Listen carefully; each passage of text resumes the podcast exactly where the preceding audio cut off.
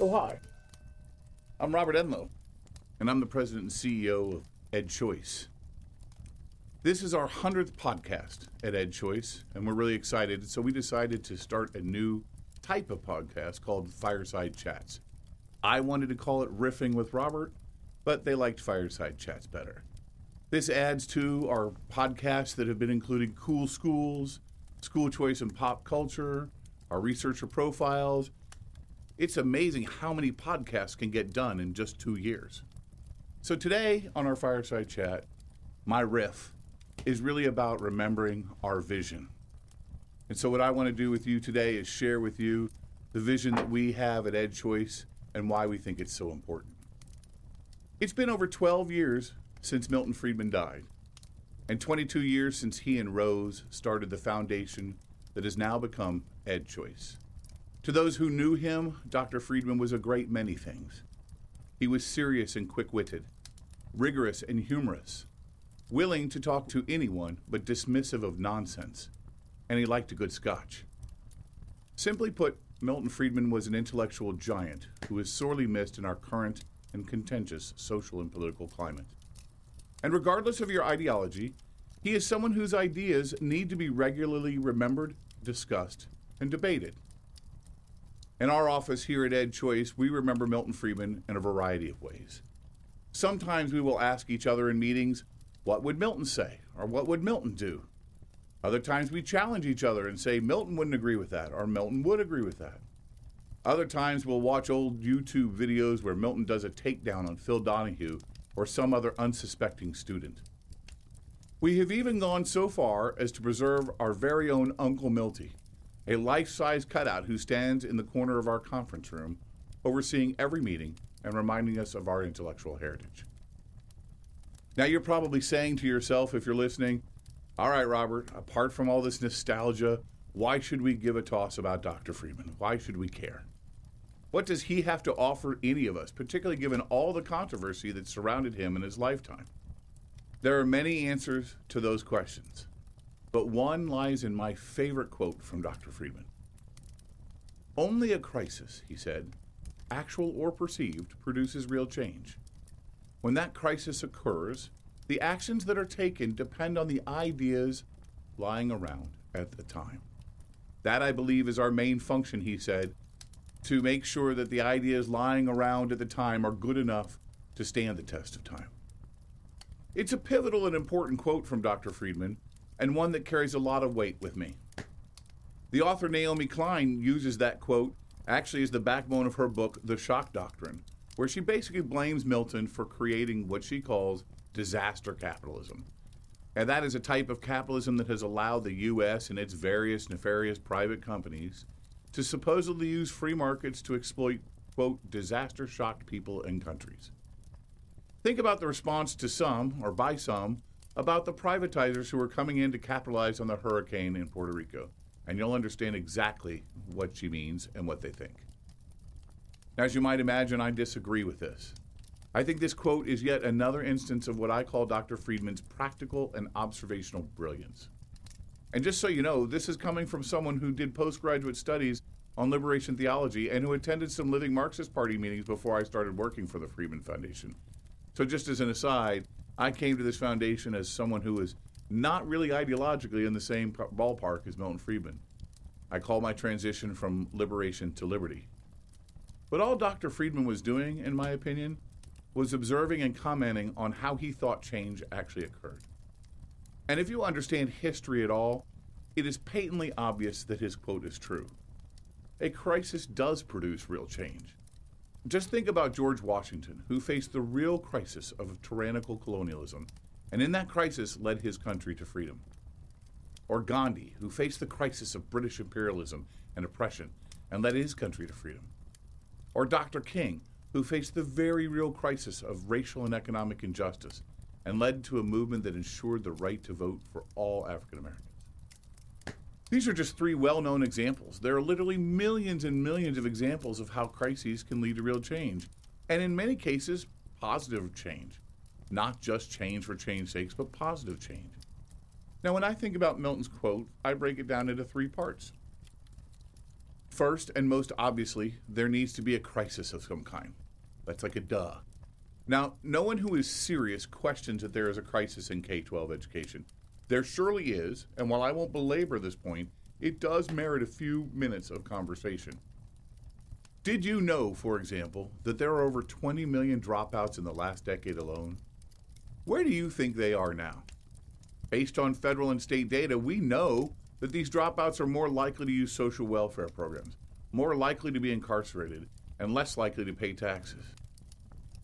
Did you know that according to the most recent data from the National Assessment of Education Progress Test, fewer than half of all fourth graders in America are proficient in reading, and 15% of African Americans are proficient. So basically, very few can read.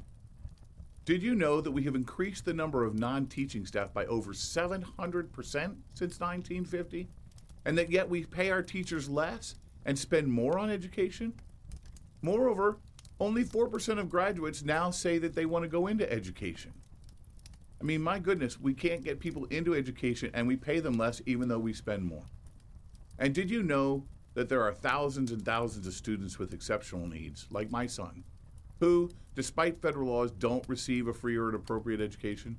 Maybe that's why the fastest growing type of private school choice programs in America are the ones that serve special needs students. So for me, I think about a mother I know in Indiana who is working hard to break the barriers into the middle class and who literally has to decide which child gets to go to the private school that will change their lives and which one doesn't. She can't afford to move and she doesn't quite qualify for our choice scholarship program. But she can't afford tuition for one child to go to a private school. The other one is assigned to a poorly performing school. Can you imagine as a parent? One child gets the chance, the other one doesn't? I can't think of many crises in a mother's life or anyone's life that are much bigger than that. The 1983 Nation at Risk report put it this way it said that if an unfriendly foreign power had attempted to impose on America the mediocre educational performance that exists today, we might well have viewed it as an act of war. As it stands, we have allowed this to happen to ourselves. Now, in my opinion, not only have we allowed this to be done to ourselves, we have doubled down on that very same system, supported it, encouraged it, and let it continue basically unbalanced and unabated for the last 35 years. It's time for that to stop. So, this leads me to the second point about Milton's quote the quality of ideas. When a crisis occurs, it is the quality of ideas lying around at the time that matter. Now, when it comes to K 12 schooling, there have been plenty of ideas about how to improve education in America over the last 50 years. In fact, education reform kind of feels like the Johnny Cash song, I've Been Everywhere Man.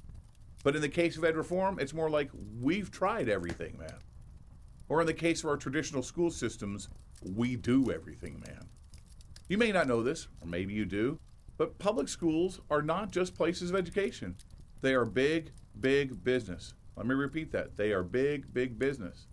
They run food companies, real estate companies, building companies, transportation companies, recruitment companies, and almost every other kind of company that you can imagine it takes to run a multi billion dollar, heavily bureaucratic state run industry. And that's just the bricks and mortar stuff. Now, think about what we've tried when it comes to policy, pedagogy, and education reform. Think about it for a second. Standards, testing, state tests, whole language, charter schools, achievement districts, funding reform, portfolio districts, common enrollment, school grading, open enrollment, pre K to 16, P16, tenure reform, site based management, state takeovers, and on and on and on. Now, if any of these ideas have worked over time longitudinally, then maybe it could be forgiven. But we have literally tried all sorts of ideas, and they haven't worked to improve our overall system of K 12 education. In fact, where we were once in the top five compared to the rest of the world, we're barely in the top 20 now. And with the number of billionaires behind some of these ideas, they're not going away anytime soon. Jeff Bezos is putting big, big money into pre K, which has a very mixed track record of success, we know. Reed Hastings of Netflix fame and others are doubling down on portfolio models. I'm not even sure what the Gates Foundation is doing now, but I'm sure that they've already moved on to the next big thing. The point is, is that we have tried so many different ideas. that we've created what I call an education reform Frankenstein's monster. A monster that has not empowered teachers, parents, or students. This brings me to the third basic component of Milton's quote real change. What is real change? Have none of the ideas that we've tried led to any real or lasting change? Have billionaires literally spent billions of dollars to get very little or nothing back? Okay, so I don't think it's all that bad.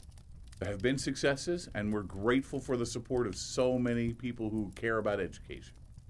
But to quote Milton again, the true test of any scholar's work is whether it withstands the test of time.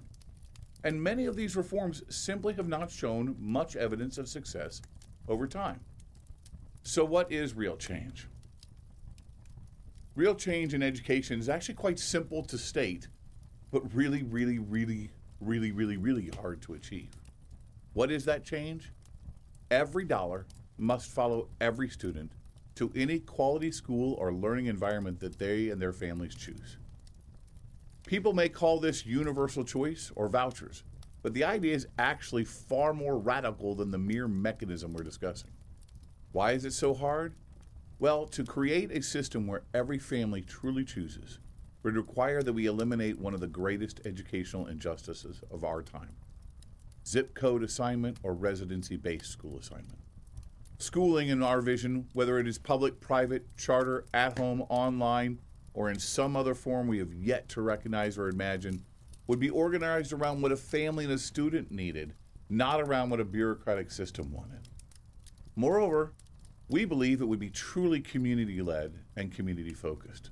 Learning would be based on pluralism, self actualization of children, that would lead to a society of equal rights and mutual benefit. Accountability would center on a student's progress towards competency, not on whether their backside is in a seat or not. And it certainly wouldn't be based on whether they can pass a minimum skills test. Ultimately, real change should come from this unifying vision of educational freedom for all. It is a vision where all education reforms should lead to and lead through. It is a vision that cares less about school type and more about the best learning environment for each child. It's a vision that requires us to rethink all of the reform du jour through a different lens a lens of educational freedom, teacher empowerment, and family opportunity. It's one that requires us to not care whether the school is public, private, charter, online, at home. It's also a vision that is catching on around the country. In Louisiana, where there's a Democrat governor in charge, families are free to choose from public, private, charter, and online options. In Arizona, there's an education environment where over 30% of the students attend schools of choice. Whether those schools are public schools outside of their assigned district, or private schools, or charter schools, or through its first in the nation education savings account program. The same is true in my home state of Indiana, where now almost 20% of children attend schools outside of their assigned district, in schools that they want to attend, environments where they want to go. And in Florida, where some are saying that Governor DeSantis owes his election to thousands of low income African American mothers, families have the freedom to go to a variety of different school environments that work best for them.